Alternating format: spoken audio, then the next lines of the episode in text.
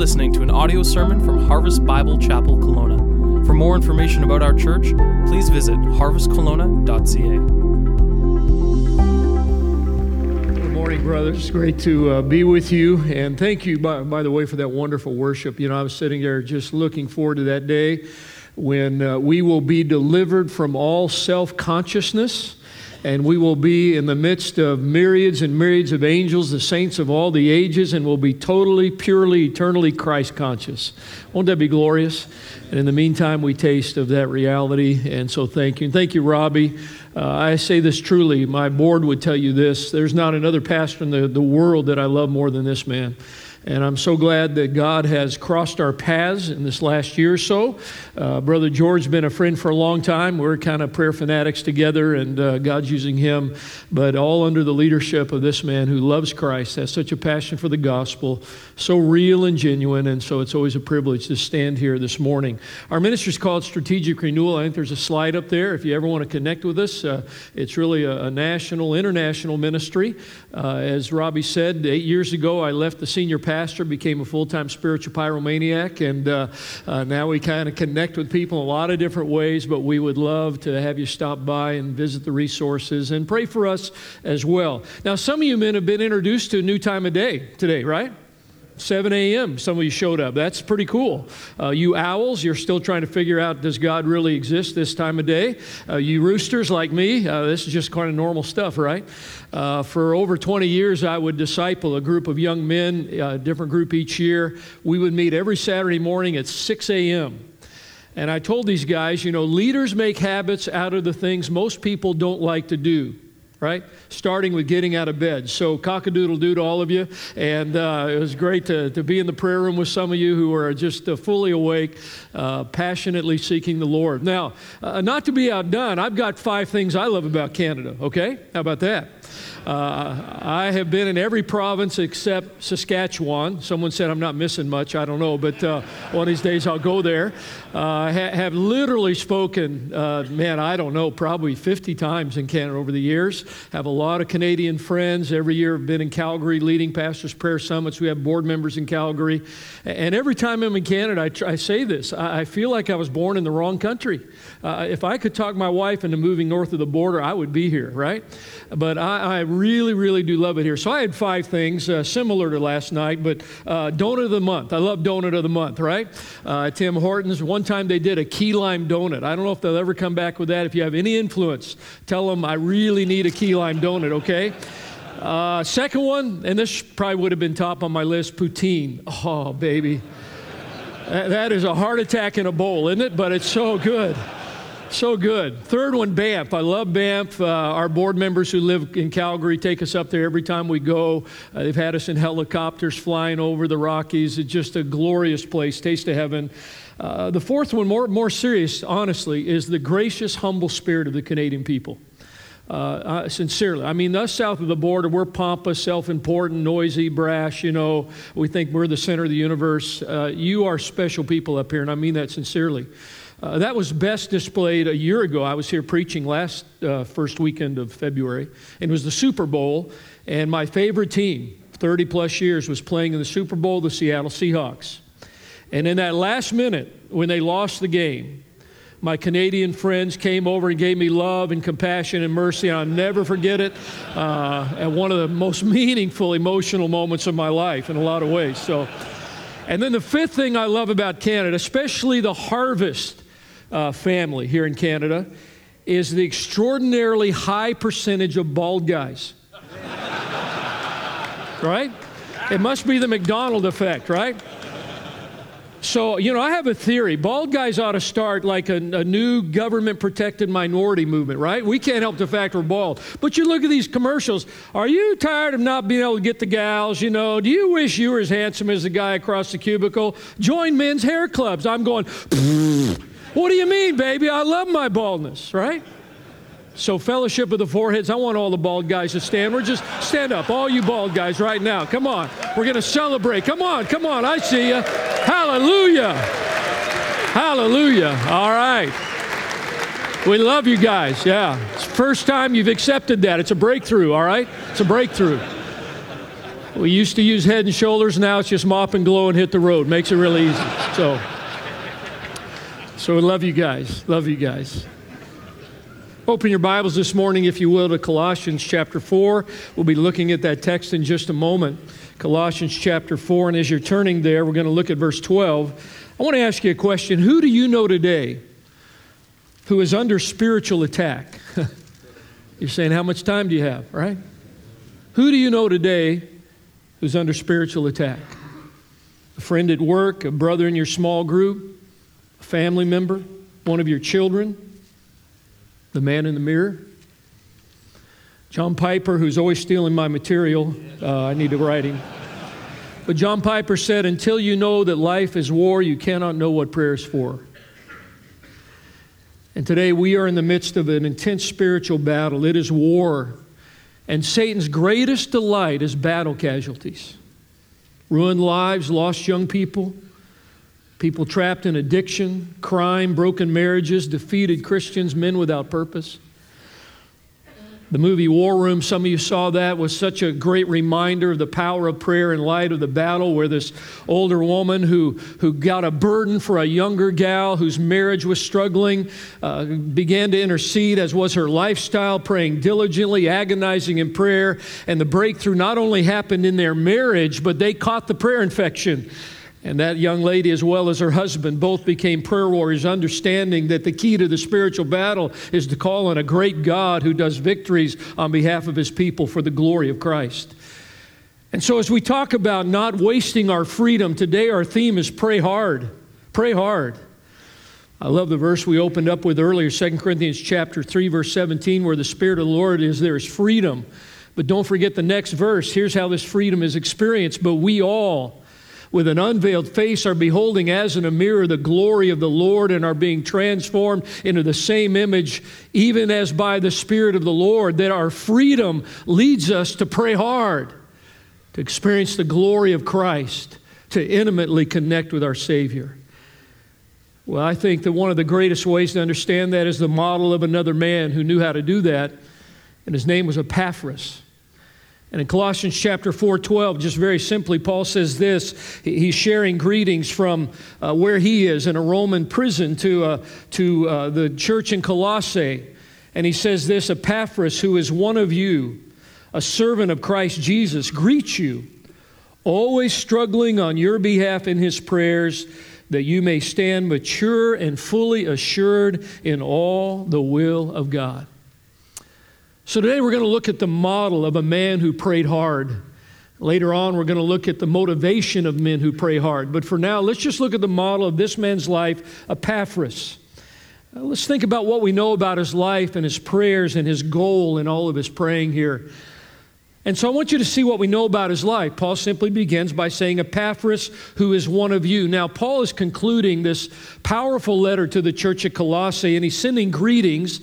And he mentions a bunch of different guys. Most of them are Jewish, Epaphras, a Gentile. And he sends greetings from Rome over there. And he mentions Tychicus and Onesimus. Uh, those are the number one and two baby names in Toronto right now. Very, very good names. Uh, but he mentions these guys who are probably going to take the letter back, and we kind of presume that Epaphras now stays with Paul. But Epaphras was one who was well known by the Coloss- Colossian church because he is the one who actually started the church. Uh, we understand that probably while Paul was in Ephesus for three years, about 100 miles away, that's where Epaphras, Epaphras encountered him and probably believed the gospel and was discipled. He went back to what was presumably his hometown and he began to preach the gospel of Jesus Christ. In fact, if you have your Bible open, you see in verse 13 uh, that Epaphras was not only familiar to the church, but he had worked hard on their behalf. Just to help you understand that context, uh, go with me back to the very first part of Colossians. You see it on the screen. And I want you to see what Paul says here Colossians chapter 1, verses 3 through 7. He says, We, we always thank God, the Father of our Lord Jesus Christ, when we pray for you since we heard of your faith in Christ Jesus and of the love that you have for all the saints, because of the hope laid up for you in heaven, Of this you have heard before in the word of truth, the gospel which has come to you, as indeed the whole world it is bearing fruit and increasing, as it also does among you, since the day, catch this, the day you heard it and understood the grace of God and truth, just as you learned it from who? Epaphras. Some of you don't know how to say it. You say Apap, whatever it is, right? But Epaphras, he's the dude who brought it to you. Our beloved fellow servant. He is a faithful minister of Christ on your behalf. And so, what we know about this man is that without theological degrees, without a New Testament, uh, without any seminary training or any special titles, he just became a minister of Christ, and a church has emerged not only in, in uh, Colossae, but also in Laodicea and Hierapolis. You see those two cities alongside or near Colossae, and he was used much like a Harvest Bible Chapel to plant a church, to plant churches, and was an influential man for Christ. He later became, we learn from Philemon, a prisoner as well for the gospel alongside Paul. But words matter. And I want you to see how Paul describes him now a servant of Christ Jesus in verse 12. A servant of Christ Jesus. Now, we read that word servant in the New Testament, and there are two Greek words that are often translated servant. One is diakonos, which actually means servant, one is doulos, which actually means slave. The word here is slave a slave of Jesus Christ. John MacArthur, in one of his books, makes this note. He said there's a crucial difference between servants and slaves, noting that servants are hired and slaves are owned. Say that with me. Servants are hired and slaves are owned. MacArthur says believers are not merely Christ hired servants, they are his slaves, belonging to him as his possession. He is their owner, their master worthy of their unquestioned allegiance and absolute obedience. His word is their final authority, His will, their ultimate mandate. Now, it wasn't easy to be called a slave back in these days in Greek uh, culture. Uh, it was obviously something that was usually viewed as very demeaning, but actually could also be a, a title of honor depending on whose slave you were, right? And uh, it, it would be like saying, you know, I work for Donald Trump but now that's a controversial figure. I work for Donald Trump versus I own Joe's Donut Shop, right? So, so you may be your own master at Joe's Donut Shop, but working for Donald Trump, for some people, not all, believe me, but that would be a title of honor. To say I am a slave of Jesus Christ would be the greatest honor for any follower of Jesus. MacArthur said Christ, whose power and authority were greater than that in any other master slave relationship is also implicit that Christian, the Christian conviction, listen to this, that only such unconditional handing over of oneself can prevent being enslaved by more destructive power. Did you catch that? It's only in giving ourselves completely to our Master that we have the power to avoid being enslaved by anything else. To be a Christian is to be a slave of Christ. One professor and author said it this way you see it on the screen. One of the classic Christian paradoxes is that freedom leads to slavery and slavery leads to freedom. I want you to turn to the brothers around you and I want you to say, Jesus is Lord and you are his slave. Would you tell each other that? Just be reminded Jesus is Lord and you are his slave. You see, brothers, freedom as we describe it leads to slavery, but slavery to the lordship of Jesus Christ leads to freedom. And you know, we emphasize titles in our culture doctor, president, COO, director, pastor, the boss, the bomb, you know, whatever you want to be called. And we think our rights are attached to those titles. I want to tell you the greatest title we could ever claim is a servant, literally a slave of Jesus Christ. And in that, we have the greatest privilege in the world Epaphras, a slave of Jesus Christ. Now, I want you to see what we know about his prayers.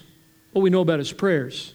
Paul goes on, he says, always struggling on your behalf in his prayers. The word struggling may be translated in your Bible as striving uh, it could even be agonizing, and that's really the, the purest translation because the Greek word is the word from which we get the word agonize. He is agonized. It, it literally has roots in the idea of a, a contest. It's the concept of contending with an adversary, fighting, straining, entering battle. Literally, Epaphras is, is battling in his prayers. I remind, it reminds me as going into kind of a spiritual beast mode, right? That, that would be natural for me to think of that with Marshawn Lynch. He just goes crazy in the battle of football. And it's us getting so absorbed in the reality of what this contest is all about that we agonize with everything we have and everything we are. One of my favorite missionaries in all of biblical history was a guy named David Brainerd. In fact, in 1742, he was kicked out of Yale University because he sparked a spiritual revival. he only lived 29 years, died of tuberculosis. Reminded, I was sharing with George in the back room, I'm reminded of what the philosopher William James said. He said, The great use of one's life is to spend it on something that will outlast it because the value of life is not computed by its duration, but by its donation. And in 29 years, this man donated his life to the cause of Christ. Biographers described him as a man of such absorption, uh, of whole solistic zeal for the divine glory, the salvation of man, that it has been scarcely paralleled since the age of the apostles.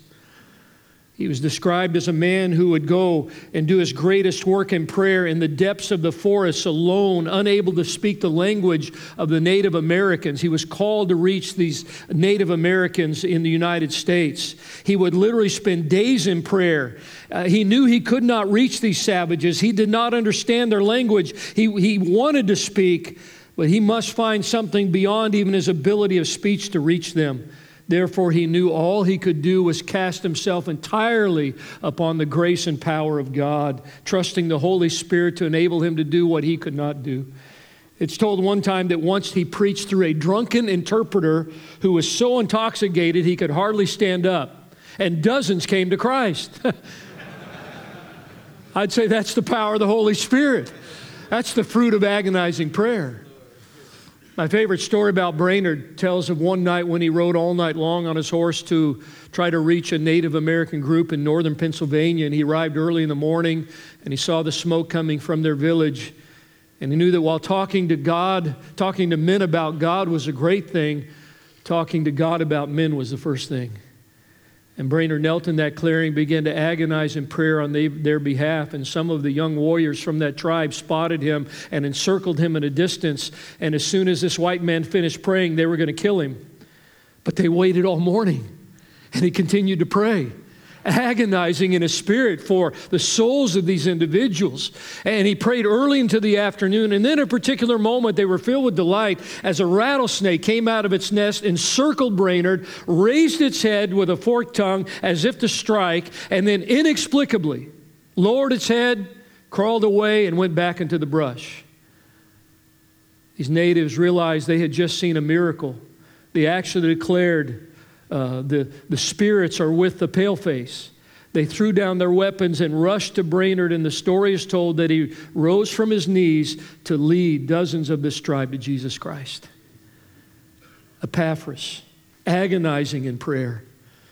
Now, what was his goal as he prayed? I want you to see what was his goal. It's very clear in the text. He is struggling in prayer on your behalf, Colossians so that you may stand mature and fully assured in all the will of God.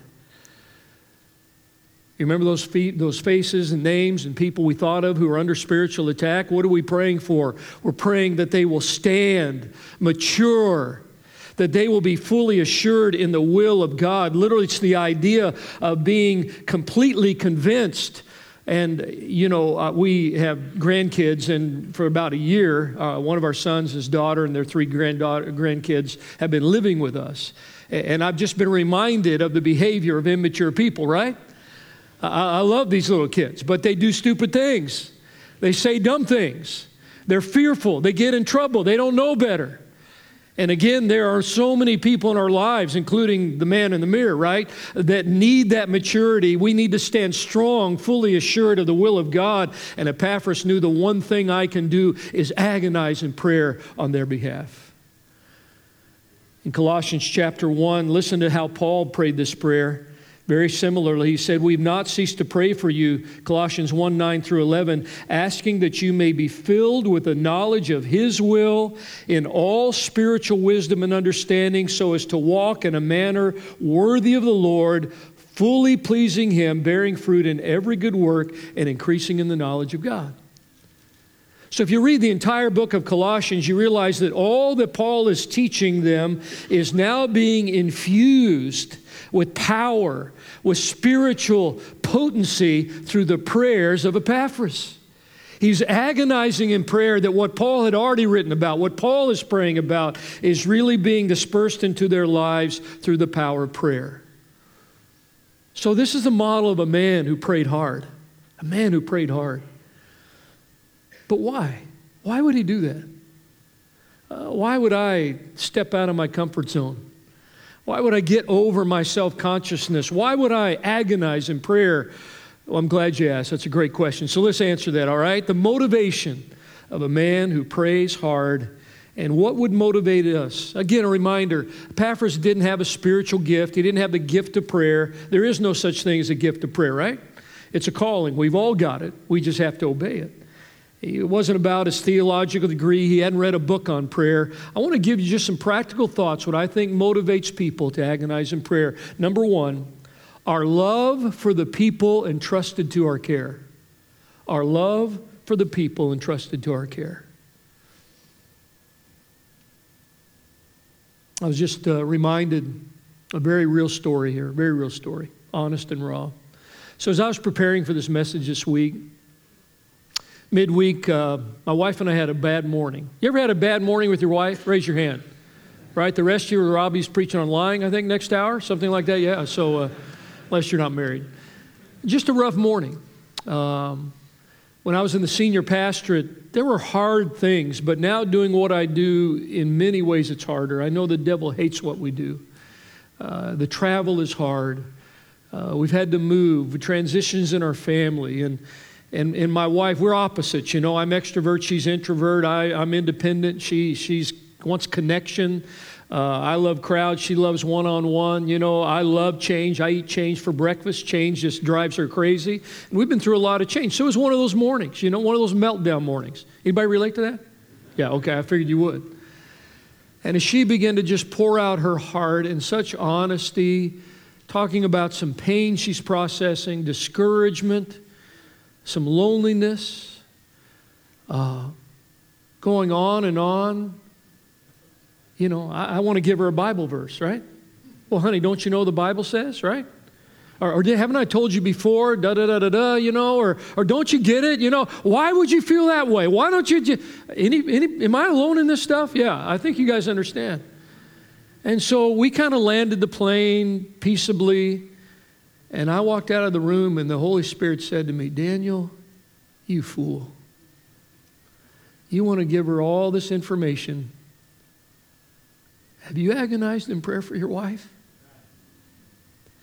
And coming into my mind was the image of Rich Hudson, who was an elder of mine in a church, who told me the story of years his wife struggled with depression and loneliness and, and feelings of rejection and withdrawal.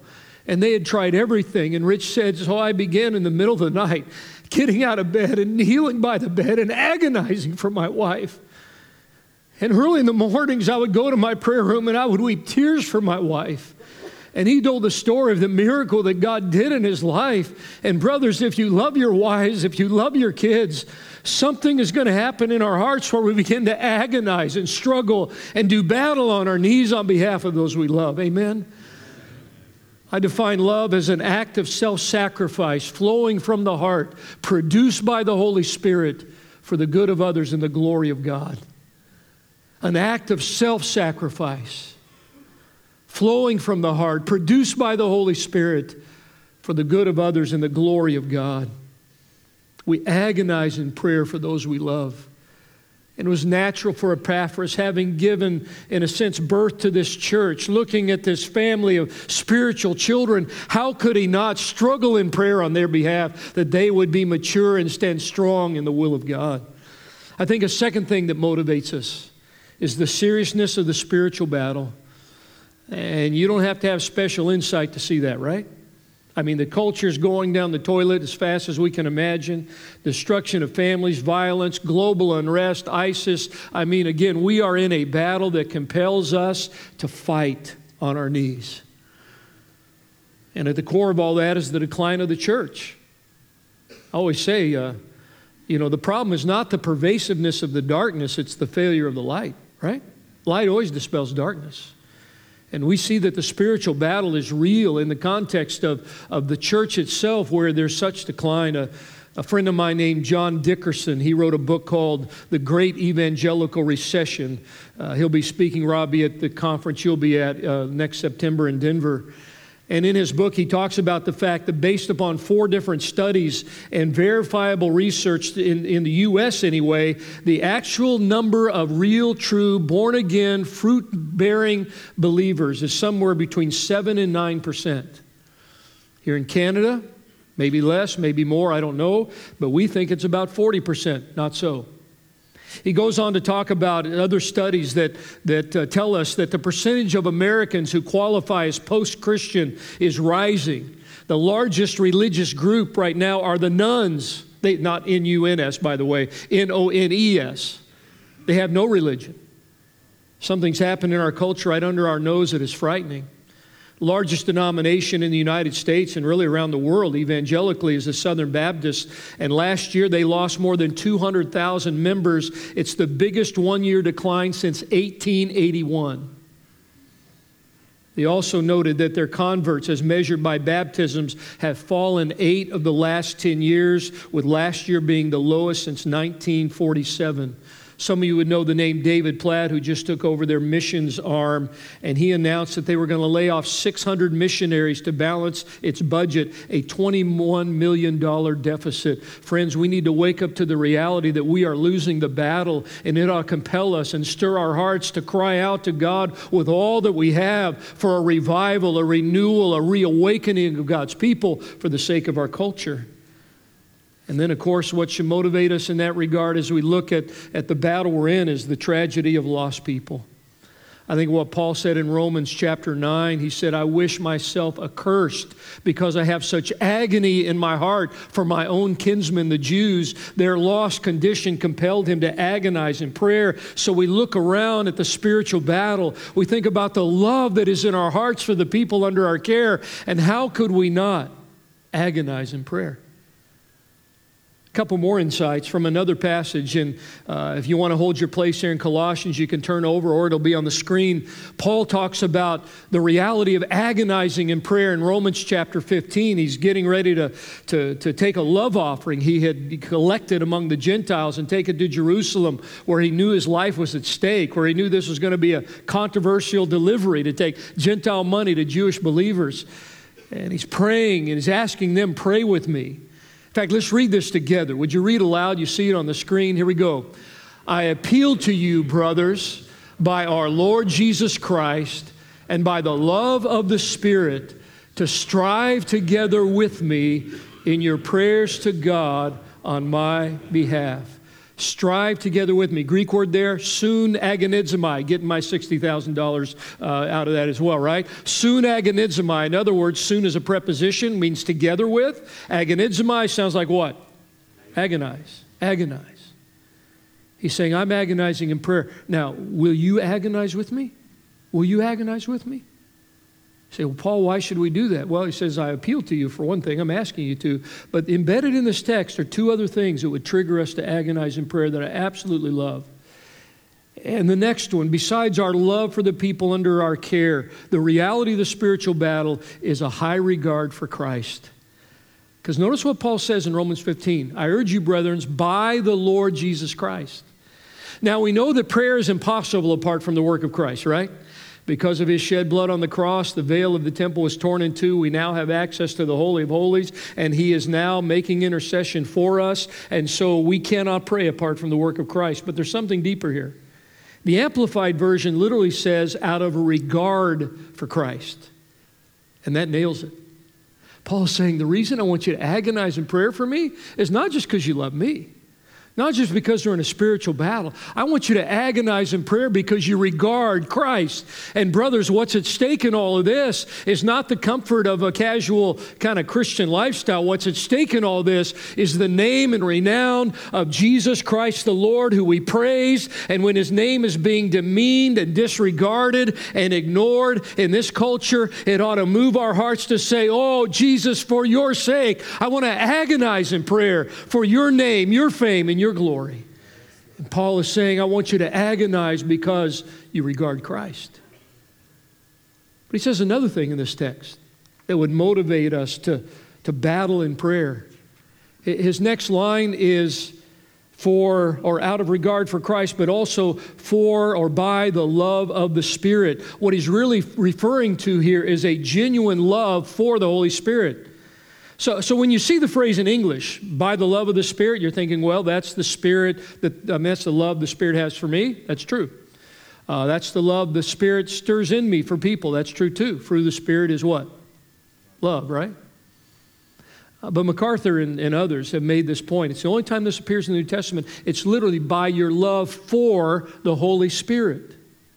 So, brothers, let me ask you how many of you love the Holy Spirit this morning? Would you raise your hand and say amen? Amen. amen. Now, I grew up in a tradition, we didn't, we didn't sing about that. We sang, Oh, how I love Jesus.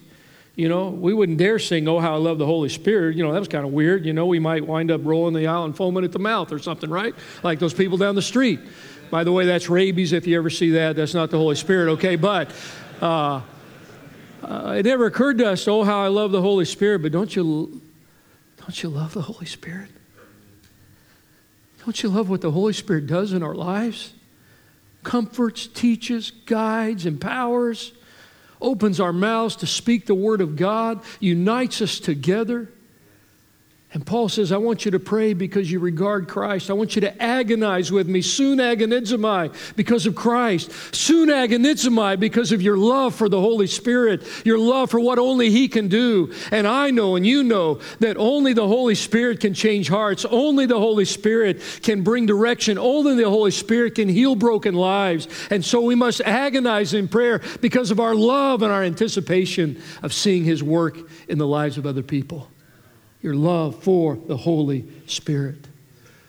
And then one final thought about what motivates us to pray, to agonize in prayer.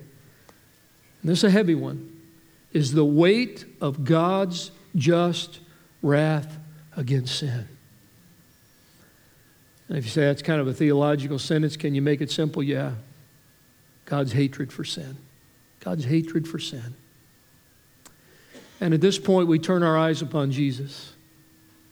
Here's what the Bible says about our Christ that in Isaiah 53, he said he was a man of sorrows, acquainted with grief. You ever wonder, what's that mean? Where do we find that? Good question again. Before he went to the cross, you remember our Savior knelt in the Garden of Gethsemane and he began to pour out his heart, let this cup pass from me. And if you understand the, the background of that idea, it is the cup of the wrath of God. And he is recognizing that he is about to take upon himself God's wrath against sin, your sin and my sin, upon himself as our substitution on the cross. And here's what it says in Luke chapter 22 and verse 4 His sweat became like great drops of blood falling down to the ground.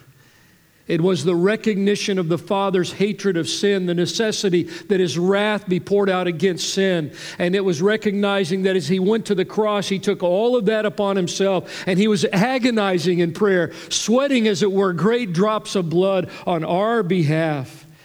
And he became, using another theological word, get my 60,000 again out of the sermon, he became our propitiation. He became the satisfaction of God's just wrath against my sin. And just as Christ agonized in prayer, recognizing the seriousness of sin, brothers, when is the last time that the sinfulness of this world, the effect of sin on my life, caused me to agonize in prayer? Epaphras a slave of Jesus Christ, who agonizes in prayer on your behalf because he loves you, because he understands we're in a battle because he regards Christ, because he loves the person and work of the Holy Spirit, and he understands God's hatred of sin. Pray hard, brothers. Pray hard. A couple illustrations. I remember the day when our oldest son, Justin, after a long journey of being far from God, doing things he knew he shouldn't be doing, caught up with the wrong crowd at school, actually becoming addicted to prescription drugs. And we didn't know what to help him. We had wept and cried and prayed. And I remember the day in Los Angeles, we, we tricked him. we pulled up to a building. He didn't know where it was. Two brawny men came out. I turned around in our little minivan and I said, Justin, this is your new home. And two men came out and took him away. We didn't see him for three months, place called the Dream Center. And I'll never forget that night as we went back to our hotel room and we wept and we cried and we pled for the soul of our son. And we continued to do that and we agonized in prayer. And some of you know what that is like. Epaphras knew what that was like. Paul knew that was like that was like. Our Savior experienced, modeled that for us, and we did war on our behalf. Thank God today, although he didn't finish high school, he got a master's degree. He's been in full time ministry, a father of three kids. And part of the joy is what God did in his life, but another part of the joy is what he did in our lives when we learn to agonize in prayer. Epaphras, who agonizes in prayer on your behalf.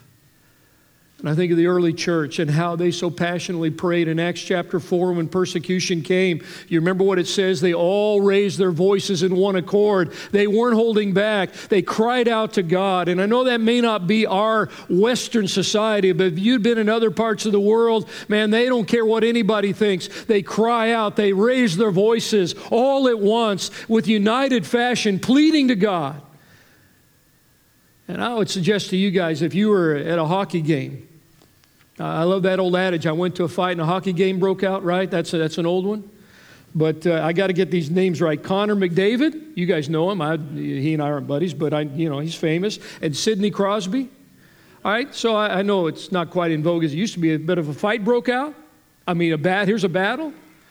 Uh, I've, I've seen this. I mean, I've seen Americans. You know, they're all sophisticated, wearing their suits, and all of a sudden, yeah, get him, kill him, hit him. Yeah. You know, if a fight was going on, you would be all in, man.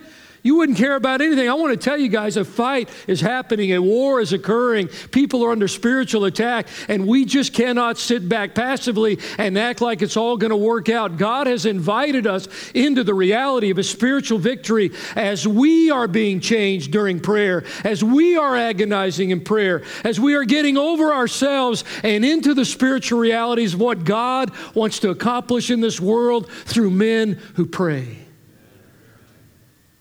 and may it be for us. Now, I'm going to invite a, a better voice than mine now in a moment to speak to us. It's actually a voice of someone who's already gone to heaven. His name is David Wilkerson. David Wilkerson uh, started the uh, Times Square Church. Um, wonderful ministry of outreach to drug addicts. Maybe you know the story of Cross and the Switchblade and Nicky Cruz and all that God has done through him. And toward the end of his life, he preached a message about agonizing, about anguish. And we're going to watch an excerpt from that, brothers. And I'm just going to ask you as you watch, Lord, stir me to be an Epaphras, to agonize in prayer. Let's watch this together.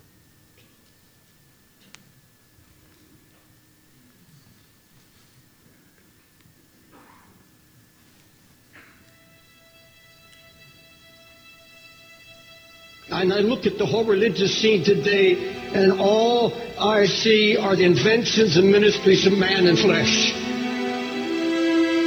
It's mostly powerless. It has no impact on the world.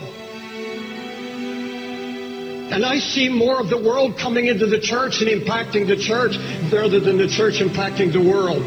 I see the music taking over the house of God. I see entertainment taking over the house of God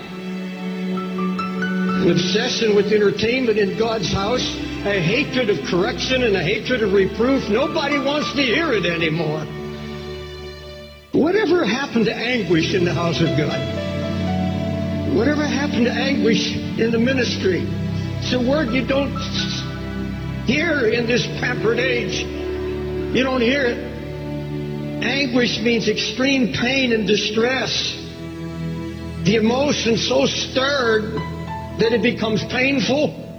Acute, deeply felt inner pain because of conditions about you, in you or around you. Anguish, deep pain, deep sorrow, agony of God's heart.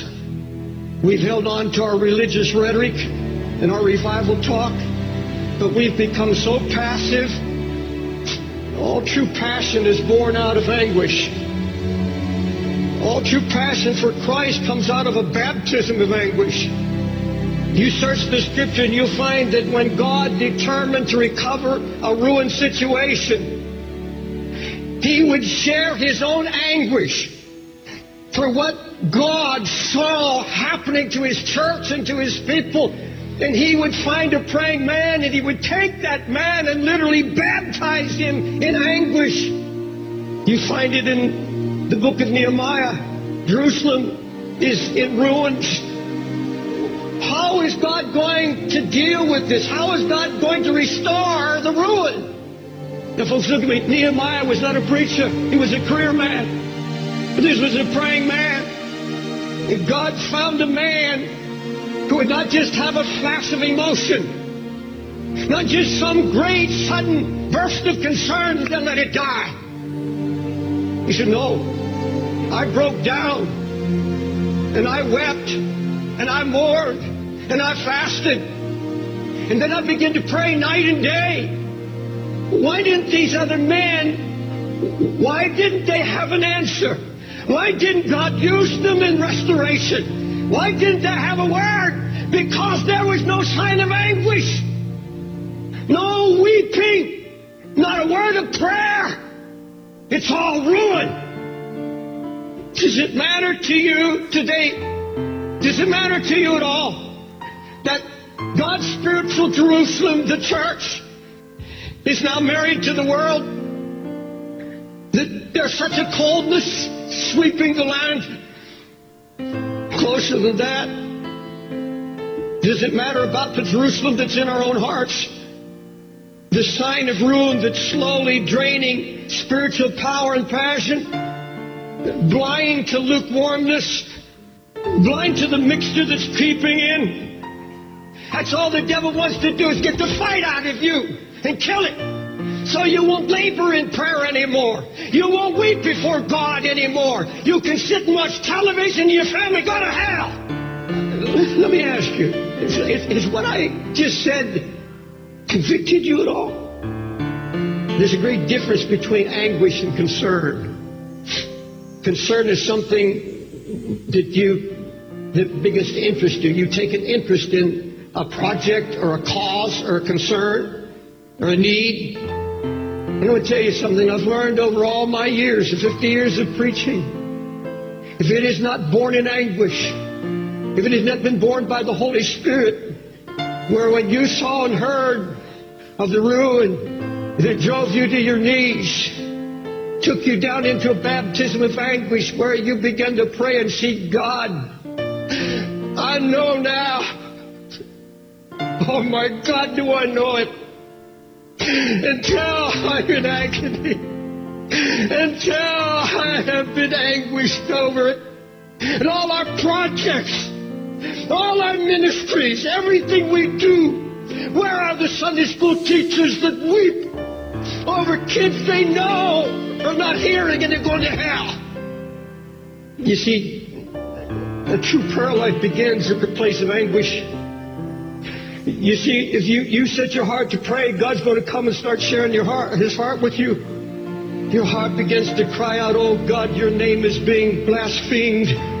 The Holy Spirit's being mocked.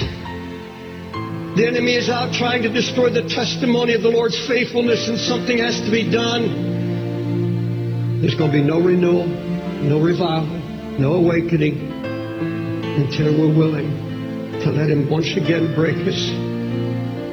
Folks, it's getting late. and it's getting serious. Please don't tell me.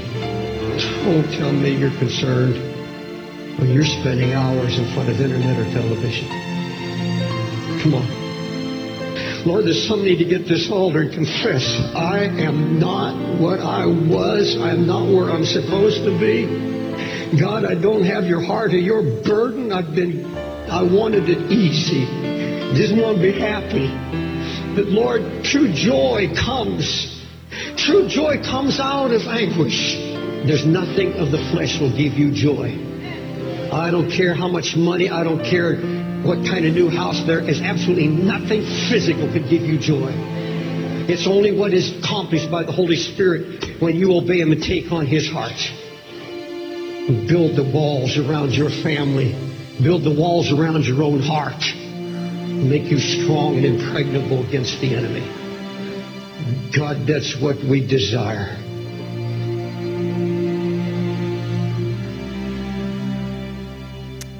We're going to keep the lights low if we can. And in this moment, I think of a story that my friend Al Toledo, who pastors the Chicago Tabernacle, tells of one night being in a prayer meeting there in Brooklyn Tabernacle when the burden came to pray for Pastor Cymbala's daughter, Chrissy.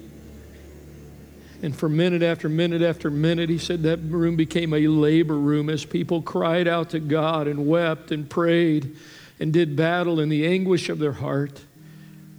And the story's told that just a few days later, Chrissy came home. What does God want to do? As you think about these people who are in, under spiritual attack today, people in your life, can we anguish, brothers? Not concern, not a flash of emotion, but God, would you share your heart with us now? Would you share your heart with us? And so, men, I want you to take a posture that allow you to anguish in prayer. You can stand with arms uplifted. You can kneel at your seat. You can, can just sit. You can come and kneel across this altar. You can lay on your face. God, deliver us from self consciousness and give us a Christ consciousness in this moment, Lord. And, brothers, I'm going to ask let's make this a labor room. And I'm going to ask you to do something that's going to be out of your comfort zone, perhaps, but it doesn't matter. I want us to all raise our voices in anguish today. And I want you to pray aloud. And I want you to pray like we're in war. If you had a child that's about to walk over the cliff, you wouldn't whisper. You'd say, Stop, don't go there. And today there are souls going into a crisis eternity. There are marriages here that are on the brink of disaster. There are children and grandchildren who the enemy is destroying. There's a society around us that it bears the marks of incredible warfare and battle and fallout. And men, we must, by the Spirit's grace, raise our voices and anguish before God. So I'm going to ask you don't give a rip about what anybody else is doing around you. I'm just going to ask you, Holy Spirit, share your heart with me. And now, for these next few minutes, I cry out to you in anguish that these people would stand mature and strong in the will of God, that you would save the lost, that you would heal my home, that you would rescue that marriage, that you would care for that young person. And so, right now, I'm turning my mic off. And I want you, men, to join me, but better yet, to join what we know to be the will of God and the Word of God, and that, that is that we would anguish and struggle in prayer. So, God, let this room be filled with the voices of men crying out to you, God. And Lord, thank you for the joy that's coming. The joy that's coming in deliverance and miracles and answers to prayer and healing and salvation. So now, God, share your heart with us as we pour out our hearts to you. There's a chorus that says, Lord, I need you, but we're going to say, Lord, they need you. We're just going to pray for these. We're going to sing over them and lift our voices as we cry out to God. Lord, they need you. Oh, they need you every hour. Every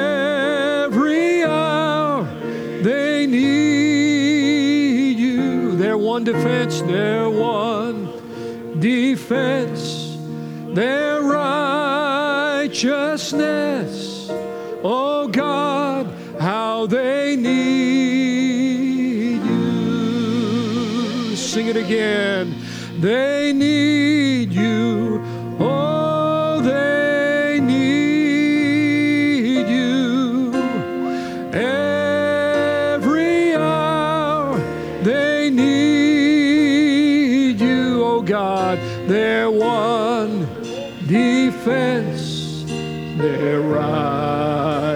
Righteousness, oh God, oh God. So, Lord, we celebrate the victory that comes through agonizing prayer. We trust you for joy. We trust you for the mighty hand of the God that we serve, to whom we pray. Lord, help us not waste our freedom. Teach us to pray hard. For Christ's sake, we pray.